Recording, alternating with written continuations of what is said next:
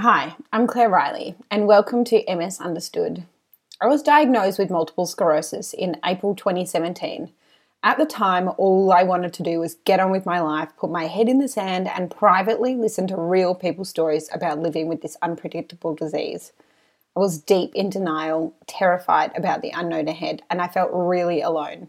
So, here it is MS Understood conversations with real people from all walks of life who live with MS. Before we get started, I'd like to acknowledge that this episode of MS Understood was recorded across multiple lands. I recognise and acknowledge that all of Australia is Aboriginal land, and I pay my respects to elders past, present, and emerging. This always was and always will be Aboriginal land. All right, we're not mucking around anymore. Let's start from scratch. And I really did have a few years of looking at every single decision and every single thing and really thinking hard what place does this have going forward? How do you want to live life going forward? What do you what do you want to feel like and look like? And um, life became a lot more enriching.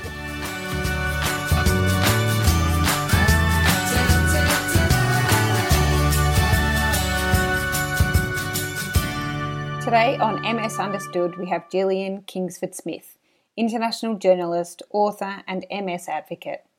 Today, we chat about how being a healthy human is a full time job, the benefit in sharing other people's stories, and why Gillian has decided not to be on treatment for her MS. Hi, Gillian. Thank you so much for joining us on the MS Understood podcast today. How are you going? Oh, I'm good. I'm so excited to be speaking with you, Claire. Thanks for having me. Uh, I'm honoured to have you. I've almost finished your first book, and it's just been very enlightening for me to hear so many stories. But I'm sure we'll talk about. Amazing to hear, though. Thank you. Uh, the so I borrowed it from the library, which is great, and they don't have the other ones. So Mum and I are going to um, grab those because I think we'll talk about this. Yeah. But I think talking about or talking to family members and then MS nurses will be super interesting to hear about. Love it. Um, but the first thing I really want to get into, and we'll just dive straight in, is your diagnosis story. So, what led to your diagnosis? How old were you? Um, your symptoms, and also something that um, I do want to share positivity through this podcast, but I know that initial reaction isn't always that's not always the case. Mm. So, something about your initial reaction and how that how that all felt for you. Yeah, yeah. Look, I you know I, I inject a little bit of comedy into most things that I talk and write about. So uh, I was diagnosed eight years ago on April Fool's Day. Um, ironically, funnily, I don't know. Um, but after a week of um, oh look, my body just waging absolute war against me. Um, I ended up at my GP. Um, again, ironically, not for um, the MS symptoms, but I had a scheduled appointment with her about something else. And as I'm walking into her office, and this is my GP of about 10 years, um, I'm dragging my left leg. And she's like, you know, sort of wagging a finger at me and going, uh, So, uh, what's going on with your leg? And I said, Oh, look, I don't know. I've just been feeling pretty crap all week. Um, felt like I was getting the flu. Um, my neck is really sore. I feel a bit dizzy. Um, oh, I just happened to have woken up one morning and can't feel my left hand. Um, and just happened to there's so many of those isn't it? I just happened to not be able to feel my little oh fingers. My god you know i just i remember sitting there one morning and taking my the fingers on my right hand and tapping the top of my left hand as i'm trying to drink coffee So sort of thing going hmm doesn't feel right.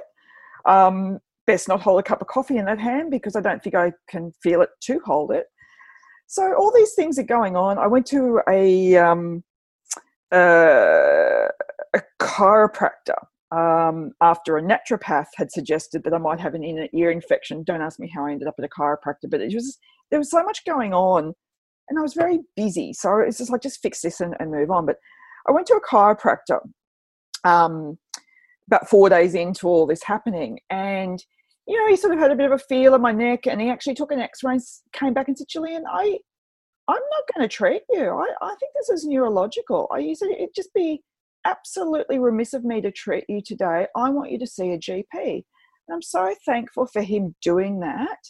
Um, long time friend, and I, um, I mean, I've known him since I was 20, and um, I just, I can't speak highly enough for the chain of events he set off and, and for his, I guess, um, being so above board in, in, what needed to happen from the start.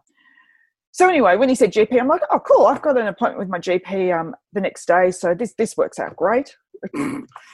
and um, as I'm walking to the GP, as I was describing, I start, well, I'm dragging my leg, and she's like, no. And she asks all these other things. That, I'm putting you in an ambulance and sending you to Royal Brisbane Hospital. I said, no, God, it's that's very dramatic.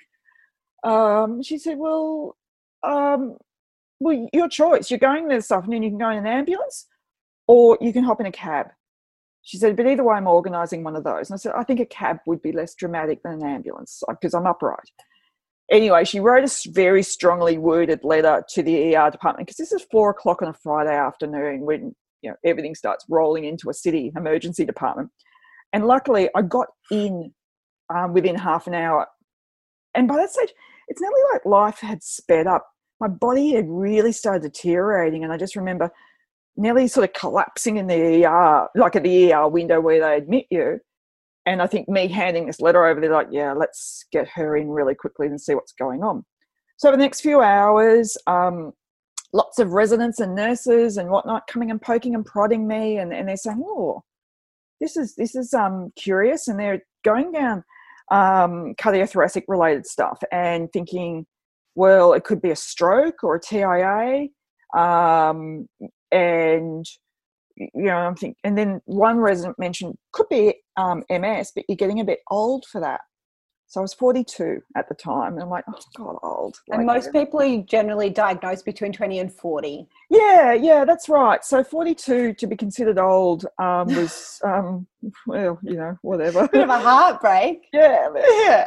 But I'm also thinking at the time, I, I didn't really know what MS was, but I knew enough to know that I didn't want it. I'm thinking, let's go with stroke. Let's let's just let's really hope it's that. And I mean that's crazy, madness. Um, knowing what I know now, just madness.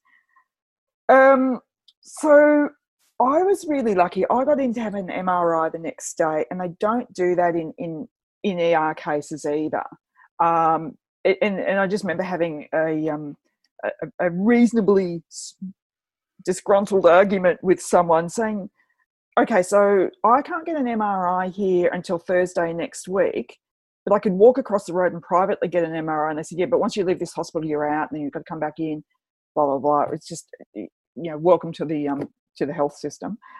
Um, but luckily, a resident fought for me to get an MRI. He was really concerned about how much I was deteriorating, and I got one the next day, and it was just completely conclusive. It, you know, doctor walks in and says you have MS and um, it was like I, I just I don't get this. I just don't get it.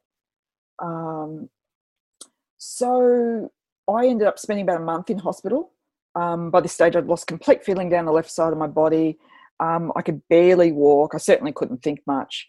Um, the cognitive stuff was just, I think, because everything was just a, a, quagmire of chaos. So it's like everything's just degrading. Um, and they wanted to just rule out anything else as well. So I had every test under the sun and, and whatnot. Ended up having the lumbar puncture, which, you know, again, made sure that we definitely had. So I was actually lucky. I got diagnosed pretty much within 24 hours.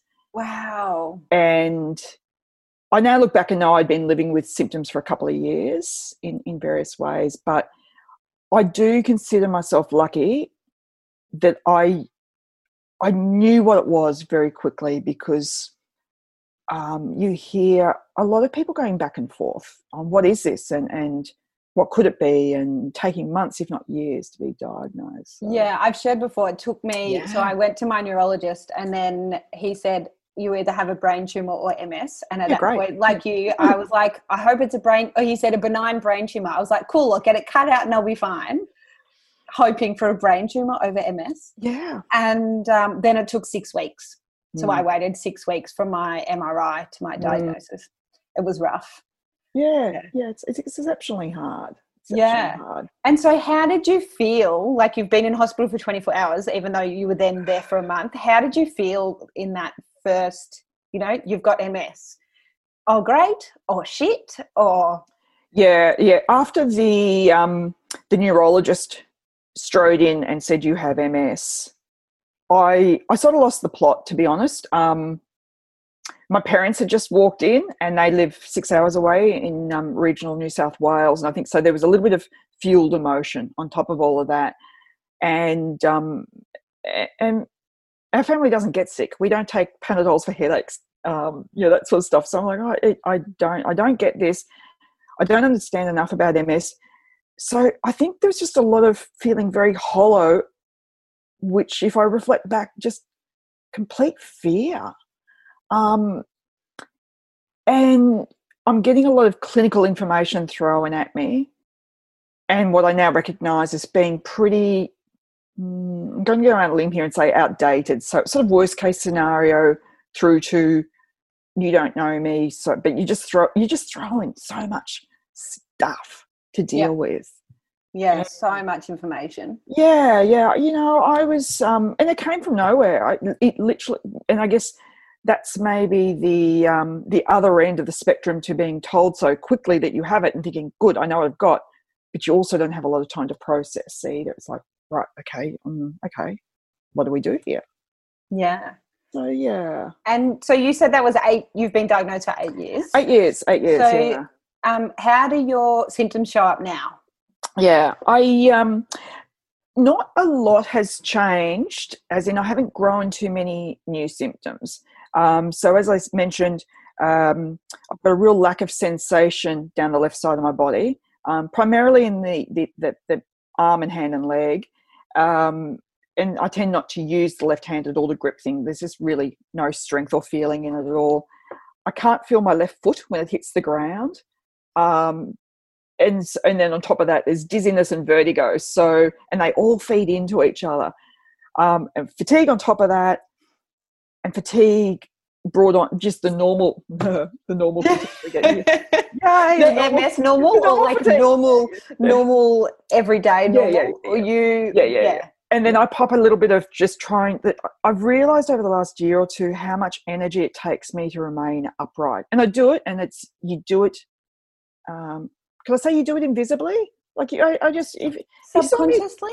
yeah, yeah, yeah, yeah, yeah, yeah. I just walk around and, and um look normal again. Yeah. yeah. um but it just takes me so much energy to to simply walk and remain upright because of vertigo and and, um, and dizziness. And for me, there is a difference between vertigo and dizziness, but they they sort of collide for me.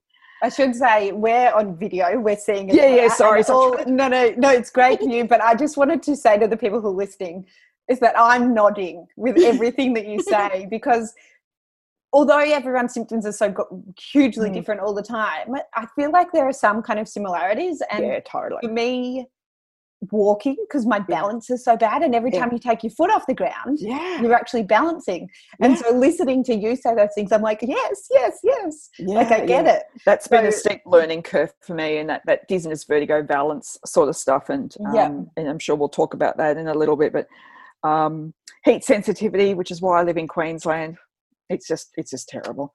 Anyway oh. we'll do something about that one day. So so the heat isn't great for you it's just diabolical and yeah, um, right. um, we're um, we're recording this in, in mid-november i'm i'm i've probably got another two three weeks of of um, lovely enjoyable summer weather and then we just get into chaos so so do you find that your symptoms um, change a little bit do you have days where totally. they're different with the heat so they get totally. worse they definitely get worse and yeah. um, i have more off days but it just de- depletes my energy makes the vertigo imbalance worse.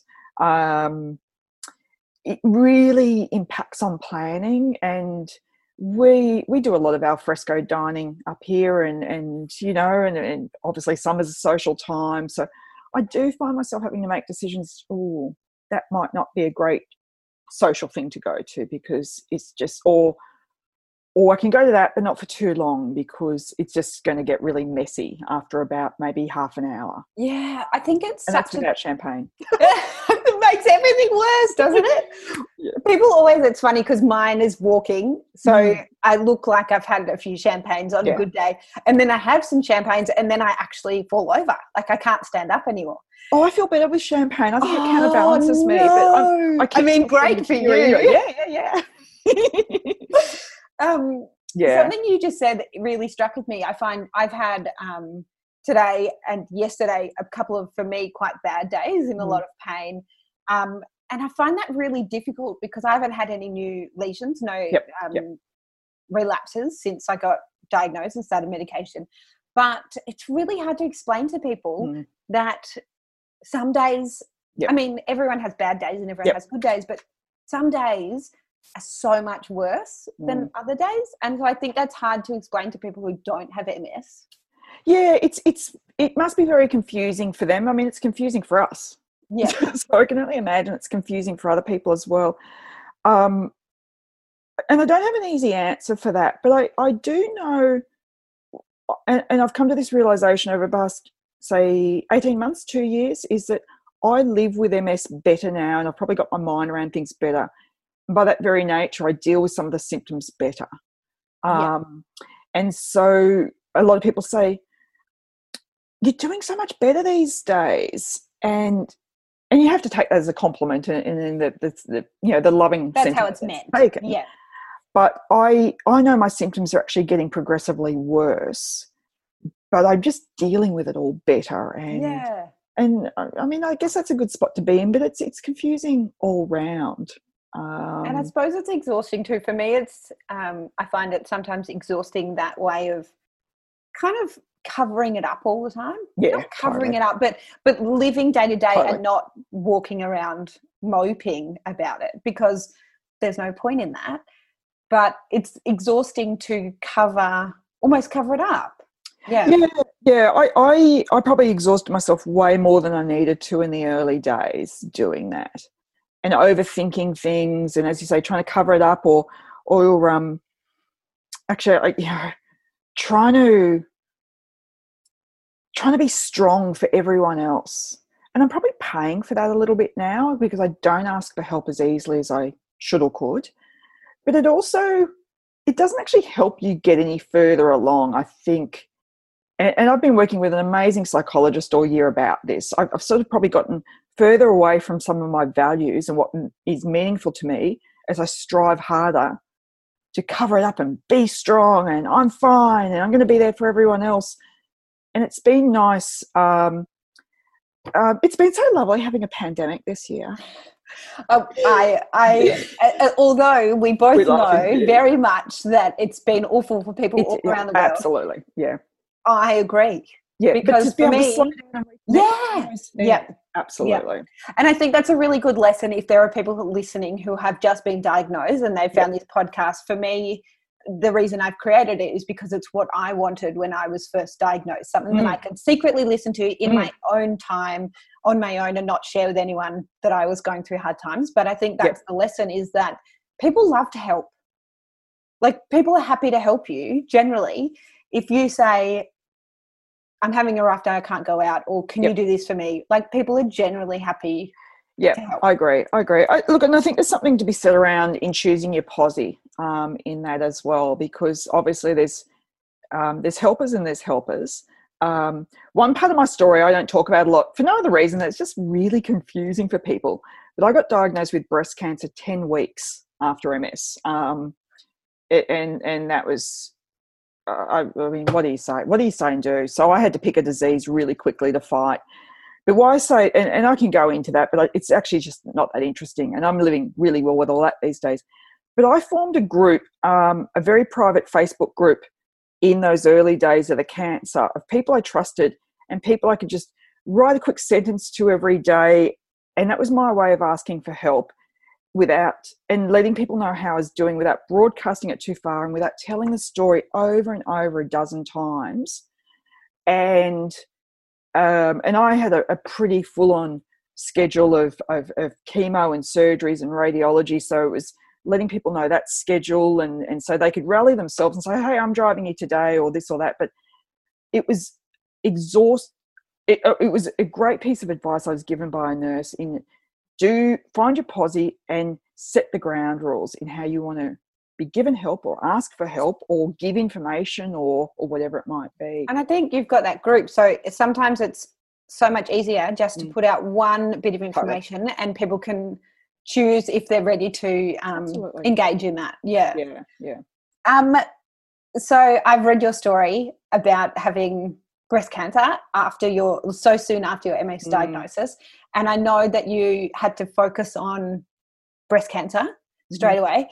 Um, back to I suppose back to the MS is did you choose to take any medication once you were in that right frame of mind, and are you still taking? Yeah. If you are, are you still taking medication or treatment for your MS? Yeah. Um, once I got through all the cancer treatments, and again, I I did really well with all that because we are incredibly proactive and, and threw everything at it um, because it was pretty sinister what was going on. Um, a lot of conversations with my oncologist in the first place, um, and, and, also just trying to get them all on board with the neurologists and talking with each other.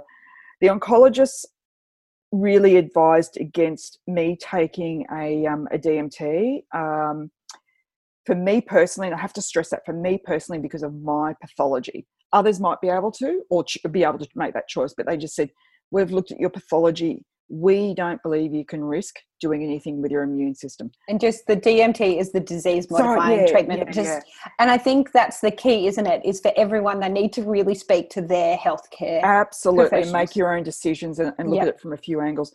So um, I couldn't take an immunosuppressant. Um, there's one or two medications that I could have taken, um, Tysabri being one of them, but I tested positive for the JC virus, so we had to wipe that out. And in the meantime, in the last um, 12, yeah, actually coming up 12 months, I've switched to a neurologist down in Sydney because um, because this is a a slightly complex situation trying to do these two diseases. Um, and he looked at everything, redid scans, and he agrees with the decision um, to not take a, um, a treatment. Uh, oh, well, a DMT, I'll, I'll come back to yeah. that. Um, because I've also gone into that progressive stage. And so the, the very fine treatments for relapsing remitting no longer would work for me anyway. And we're back to the same scenario with the progressive treatments in that it will compromise my immune system. So um, I would very much like to take one. Um, oh right. Yeah, yeah. Look, if I could, I would, but I don't. I don't want cancer again. I mean, God no. um, like, yeah. No, I just think it's so interesting. You yeah. and my previous two guests, not no one, none of you three are taking any kind of any medication or treatment, and yeah. for me, that's just never been a a thing I've considered. And oh, so it wasn't for me either, Claire. I, yeah. I, I read long and hard about everything, and and I, I I I can name the top three things I wanted to take, and and I couldn't wait to finish up chemo and get through all the surgeries and then get back to treating MS. Yeah. And and I had a great neurologist at the time who was very good about explaining the treatments and trying to right, find the right solution. So I I while I, while my treatment now is um, living as a healthy human, and again, I can go into more of that. Um, I have great belief that there's some very good treatments out there. So it's a slightly, I know there's a lot of people who prefer not to take a treatment and go the natural route. And again, each to their own. Absolutely. I just couldn't, I, I just wanted to, to do it, but yeah. could not. Yeah. yeah, right. Really um, hard decision because yeah. I also had a neurologist who argued with me who said, if you don't get on one now, you're going to go downhill quickly and we can't do anything. And Oh, that's not what you want to hear. situation to be put in. It really yeah. is. Yeah. Um, you just spoke about being a healthy human. So, yeah. what does that mean for you? Yes, I I speak really passionately about this, and it's not. It's taken a few years to get it to the position it is because Claire, it's a full time job being a healthy human. It takes oh, a lot of work. I think I shared this in one of my other, but for me, I'm like physio and osteo and yeah. chiropractor and drinking enough water and going for a walk and doing Pilates yeah. and. Yeah. Oh my goodness. It is so worth it though. It just takes a bit to get your mind around. Well, if I'm doing that, I'm taking away from doing work or, or um, whatever it might be. But for me, it's just been amazing and probably the the journey started about two years ago with my exercise physiologist. I, I was doing a lot of healthy things but it was a real turning point to start working with an exercise physiologist. My doctor um, and neuro had been saying for about two years before that you really should be seeing one. I'm like no I do pilates a couple of times a week. I'm healthy i walk blah blah blah. Um, and I don't want to, you know, gosh, you know, someone else could be using that sort of um, um, that service or whatever. I, I don't know how that factored into my mind, but it did. Anyway, I finally got into a spot where I got a few work projects off my plate. Thought, okay, I've got time to commit now to an exercise physiologist. And I was so lucky that I found the right one right from the start. And um, he's made me healthier and stronger and really brought home why this needs to be done. So I've got the EP. Um, a psychologist has always been a, a, really big factor for me as well. And um, and you know, I'm very public in talking about the anxiety that I've experienced, but also trying to sift through stuff um, in life as well. And by that I mean um, you know, dealing with two major diseases and, and working out what life looks like and how you're going to survive all that. So that was that was massive. Um, sleep's massively important to me, as is diet. Um, and it, because everyone asks, "What diet are you on?" Um, I'm on I'm on the healthy human diet. it's a little bit of cake, a little bit of vegetables, a little bit of champagne. Totally. yeah. Totally. It is yeah. that. Look, clean, so long as I know what's in the food, which means eating really um, lots of vegetables and fish and, and just, if, you know, nothing comes out of the packet. Yeah. Yeah. Yeah. yeah. yeah. Um, and, and that makes a massive difference with brain health and all that sort of stuff as well, which which we um, very much need to pay attention to with MS. Um, so we've got EP, we've got psychologist, um, we've got sleep, we've got diet. Um, and the other thing I would really, I can, I've been dabbling with this um, over the last really 20 years, but this year it's it's really come to the forefront is meditation and mindfulness. Um, 10 minutes a day, that's all it takes for me. Um, And again, it's just just slowing things down a bit and it allows me to match my capacity to my energy at that point in time. And that's been um, because in case you can't tell by the way I talk, everything's 100 miles a minute for me, and and I love life, and and and yes, I have shitty days too, but sometimes I've just got to slow down and go, what am I feeling right now, to match that capacity and that that internal energy to the physical energy. Yeah, I need to get back into meditation. It's definitely it's something that I did, and I was like, cool, done, tick and then moved on. But um, I think it's really important. I, I, saw something somewhere about how we never get into um, the parasympathetic sympathetic state mm-hmm. anymore, and our bodies never actually have a chance to recover. Yep. And so yep. meditation gives our bodies that chance to start to repair the things that you know need to yeah. be repaired. Yeah. One of the things I've started doing this year, which my um, my psychologist suggested, was um, putting two two points into my day, which are anchoring points, and I actually use my my phone and the reminders section in the phone to just flash up. I think around about um, eleven thirty or about eleven and, and about three thirty in the afternoon, and they're two slightly different questions, but it's just like just stop for a second, and, mm-hmm. and both of these take thirty seconds each. Just stop for a second, put your feet on the ground, feel the earth, and ask yourself, you know, what am I feeling at this point in time and how does that match that energy match what I'm trying to do? And the second one is it's something along the lines of, you know, am I aligning myself with what I want to be doing in life or can I exist in this moment feeling this way? And there's all sorts of different setups that you can use. That's a great idea just to have the reminders in your phone because yep. like you said it's 30 seconds and it's that mindfulness as opposed to sitting down and meditating which is not everyone's jam. Yep. But having the reminder come up on your phone, which we all have, yeah. and just being like, oh yeah, and yeah. taking a second to think about that. If nothing else, even on the like, very rarely can I not find thirty seconds to just stop. Mm. But if mm. I am, even if I'm driving and I hear it, I just at least you know straighten my shoulders and and get some air into my chest and just breathe for a second. So um, it's just been really helpful for me to do that a couple of times a day. Yeah, that's a great idea. Yeah. Um, we've mentioned briefly about mm. the books that you've written. Mm. Um, you started writing them, I think, if I'm correct, within a year, or the first one, within a year of your diagnosis. Six weeks. Yeah. Weeks. So Yeah. this was before you'd been diagnosed Yeah. with breast cancer, Yeah. and then in the midst of breast cancer. Crazy woman. Um, no, great. Um, I'm just about to finish the first of the three books that you've written. You have interviewed people with MS, individuals who, sorry, family members or Yep. people who are Yep, so- um, so support care- people, yeah, carers and support network. Yeah. Um, and MS nurses, which I'm super Mm. interested to read from around the world. Yeah. What made you decide to do that so soon after your diagnosis?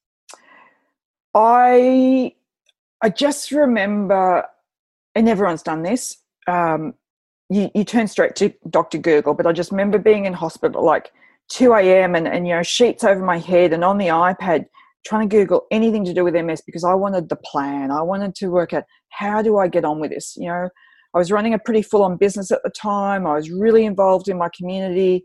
Um, I'm uh, I'm unmarried and don't have kids, but I had all this stuff going on, and it was like, how do I how do I deal with all this? And there was nothing on the web to give me the plan, um, at least not that I could find, and not in the way I wanted to.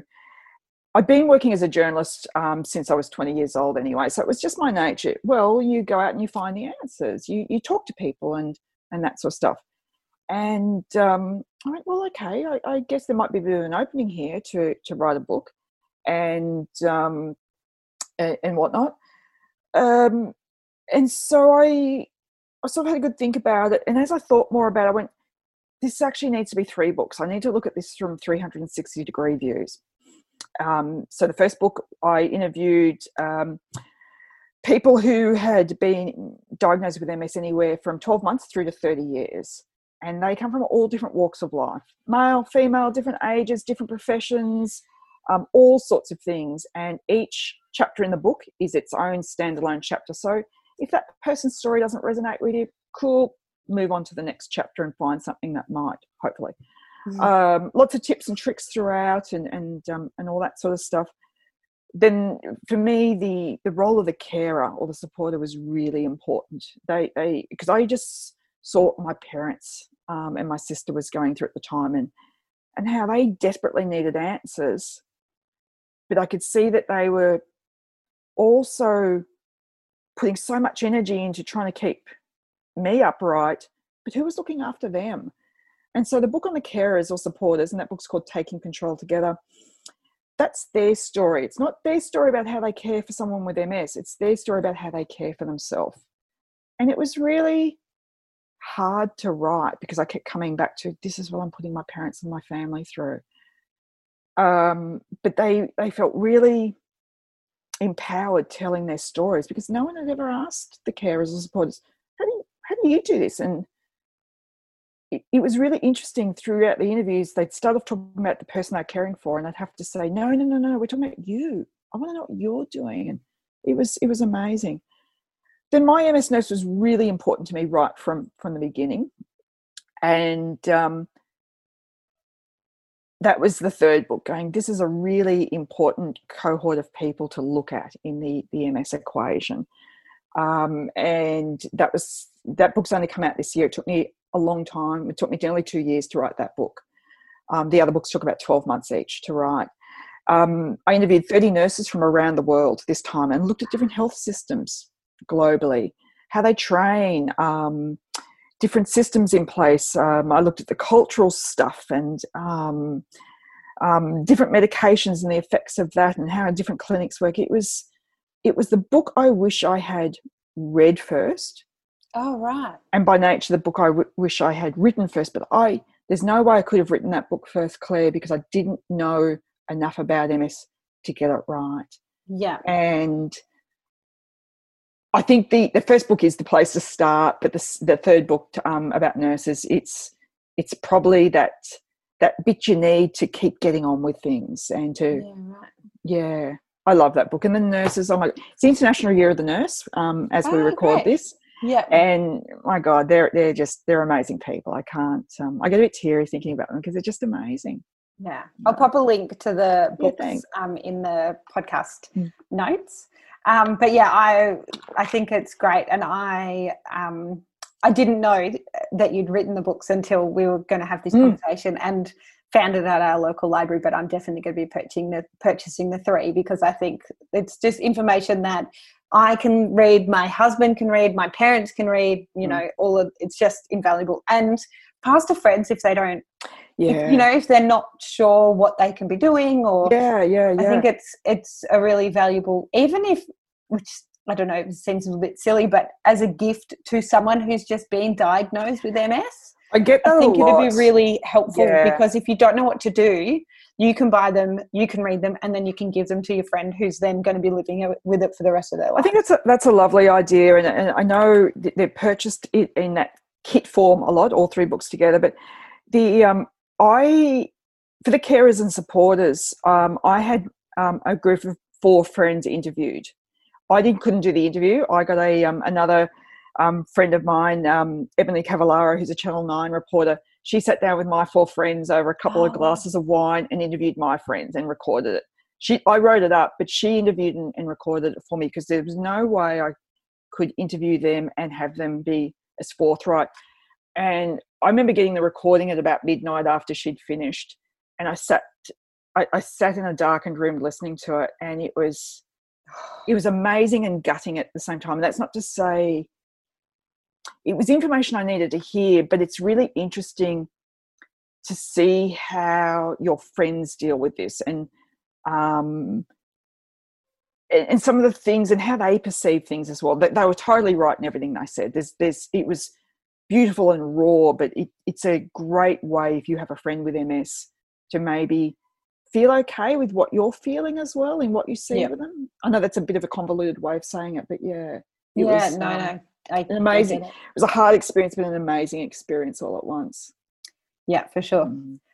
Um, now I'm going to yes. quote you back to you. Um, so I listened to um, a podcast you're on the Get Better Lab podcast. Oh yeah, with Cam. Yeah, yeah, and it was really great. So I'll pop a link to that too because I really, really podcast. enjoyed it. It's yeah. really good. Yeah. Um, and you said if you're going to use an advert or campaign with a person in a wheelchair to raise money, then you are not for me. Now, this really resonated with me as much, I mean, the whole podcast did, obviously, but this particular line, because when I was first diagnosed, my mum called the MS Society mm. to get some support for her. Mm. Um, and she said something along the lines of, um, you know, I'm looking like, is it all going to be bad? She didn't know what she was going to be looking for. I was, I don't know, maybe yep. 30, 20 at nine when I was diagnosed. And um, she was given the impression that because everyone was in wheelchairs, you yep. know, and obviously that is the case for some people, but not the case for everyone. Mm-hmm. Um, she was given the impression that good news don't help raise money. There are good news stories, but yep. they don't get the don- donations. Definitely. Definitely. And so I wanted to talk to you about why you felt this way, because yep. for me, it that's all we see. It, that's that's what we see in um, advertising, and that's what kids like. You know, the yep. MS readathon or that sort of thing. And obviously, that's not the case for most people diagnosed with um, relapsing remitting MS. Mm. Look, I, I, I mirror everything you've said, and I have a couple of very dear friends um, living with MS and in wheelchairs, but Absolutely. they are living very active and inspirational lives. And I use the word inspirational in a very metered sort of way because um, I think it's it's a throwaway line as well. A lot of us say, "Oh, you're so inspirational." Yeah. Well, how? Why? You know, it's a funny word. People, people who it's interesting. Just a tangent, but yeah, people sorry, yeah. who people find in, inspirational hmm. often hate the word inspirational. so it's people who are being called that who don't yeah. like it. Yeah. So it's yeah, it's interesting. Yeah, yeah.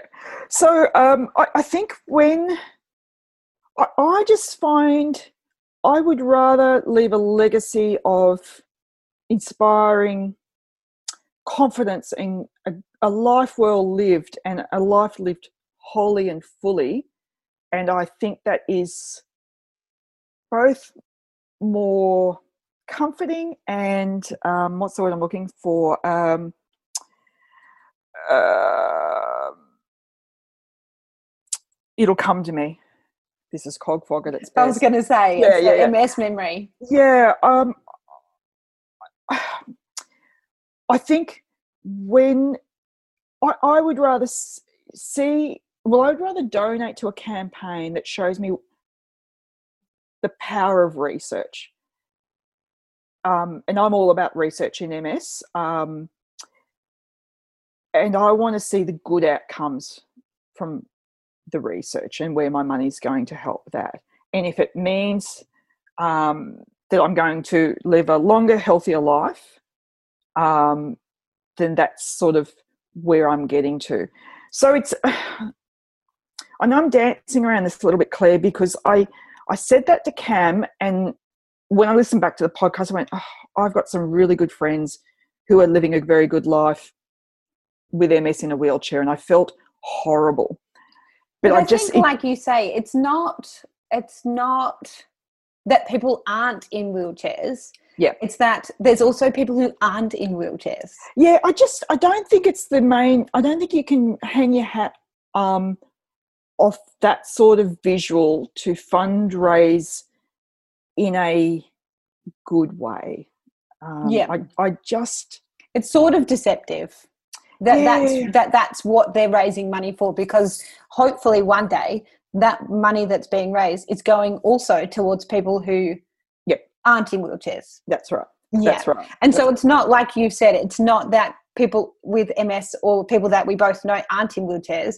It's yep. that that money that is being raised is going towards hopefully everyone mm. on various spectrums. Yeah, absolutely. Living with MS. Absolutely. You know, and it also touches on a point where, as we all know, and I know you've, you've spoken about this before, is that um, MS is largely um, an invisible disease. And it's because we are learning to live quite well with MS now. We're learning more about it and we're learning about the modifiable lifestyle factors that help us live a little bit better. Yeah. And you want to live well with, I know, well, I, I can speak from uh, a personal um, perspective, but I want to live well with MS and I want to be seen as strong and healthy. Yeah. But that doesn't say I don't have really feral bad days, but I don't need everyone to see them every day. I, I people peek in and they see it, and I let people know, you know, at times, but I don't need to be seen as that every day. But I need a cure just as much as anyone else. Well, I hate the word cure too. I need a solution to this just as much as anyone else. Yeah, yeah, absolutely. Yeah. definitely. I just, like I said, it really resonated with me because it was something that my mum mm. specifically found quite difficult in my yeah. early diagnosis. So, yeah, yeah.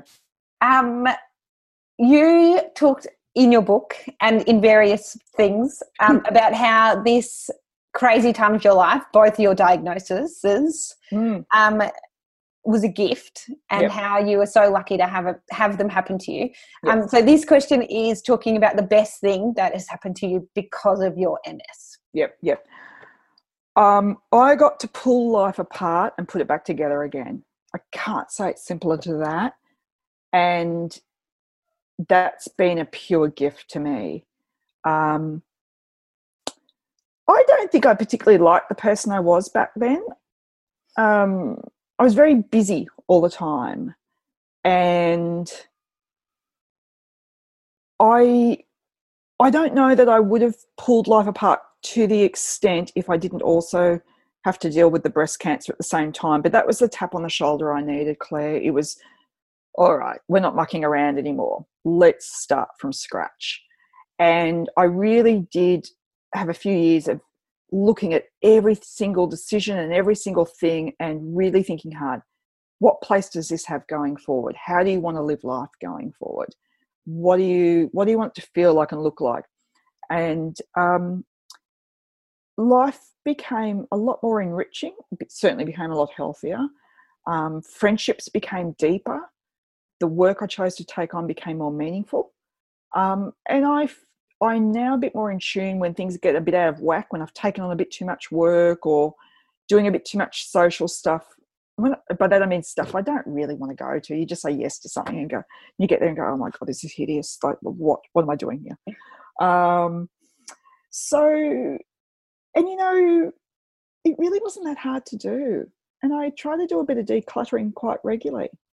So it's it's like you know, pulling a drawer out of the kitchen and upending it and taking a look at everything and washing it off and putting it back in neatly and throwing a few things out and it just becomes a bit more intuitive yeah i think for i absolutely agree i think that it's um it's definitely been for me that clarity of things Yeah. that you want to have in your life and things that you just don't have the time and energy for. Yep. That you know, Yep. you've really got to um, sort those things out. So- Absolutely. I think as part of that decluttering was prioritizing health too. I am far healthier um, as I like. I turn uh, fifty in about two weeks' time, and, happy birthday! yeah, and I'm okay with all of that too. To be honest, I, I'm actually far healthier, despite or maybe in spite of everything that's gone on, um, because I have prioritized health, and that's Yeah. physical health, emotional health, psychological health, all that. Yeah, sort of stuff. yeah, It's a nice definitely. thing to do for yourself. Yeah, and I think um, often people don't get the wake up call to do They that. don't. Yeah, They don't. They don't. And you know, I, I know my friends and family have done similar things because of that, and and that's so amazing to know that you've had that little bit of knock on effect. That people have gone, well, well, why shouldn't we look after ourselves or prioritize our health or or whatever it might be? It's pretty cool. Yeah. Mm. And my last question that I like to ask everyone is what is something you would tell people to make MS more understood? Ooh. I think it's. I thought about this, and I'd have to say something around that it's invisible and changeable every day. And I apologize in advance for all of us, if I can. I'm sure it's fine. yeah. Um, no, look, it's just it's it's a funny old disease and it's fiendishly complex, but it's just um, the invisible nature is just really um, misunderstood and also very hard for people to get their minds around and, and for ourselves as well. So, a if you're living it, give yourself a break. Um, Mm, B if you're experiencing it, um, give yourself a break. But also just maybe I, I am really open about this. Ask me questions, and and I think there's be a lot of other people with MS or other chronic conditions out there. Ask questions to understand it um, before making judgments or talking to other people. Going, oh, she looked all right today. Yeah, that sort of stuff. Yeah, yeah, definitely. Thank you so That's much really for giving us. question. It is, isn't it? And I think that's the thing is that most, it's really hard. It's completely um, misunderstood because it's so different for everyone and you can't see it most of the time. So Mm. it's something that I'm hoping it raises, even if it, it just gives someone a thought of, A oh, maybe I'll or a conversation or whatever. ask them how they're going today. Yep, And sometimes you or I or pe- a person with MS will say, I'm fine, I don't want to talk about it, or I'm fine. Mm. And other days, like for me today, I just was in so much pain this morning um, that if anyone had asked me, I would have burst into tears. So, you know, some days are just like that. yeah, Yeah. absolutely. Yep. Thank you so much for giving us your time today. It's been such a joy to talk with you. It's really been like therapy for me. So thank you. Yay! And likewise, likewise. So, um, yeah, ask me questions, reach out if, if anyone's listening and wants to know stuff. But um, thank you for doing this, Claire. I think it's, Oh. it's a great podcast and, and uh, I can't wait to see what people learn from it. No, thank you.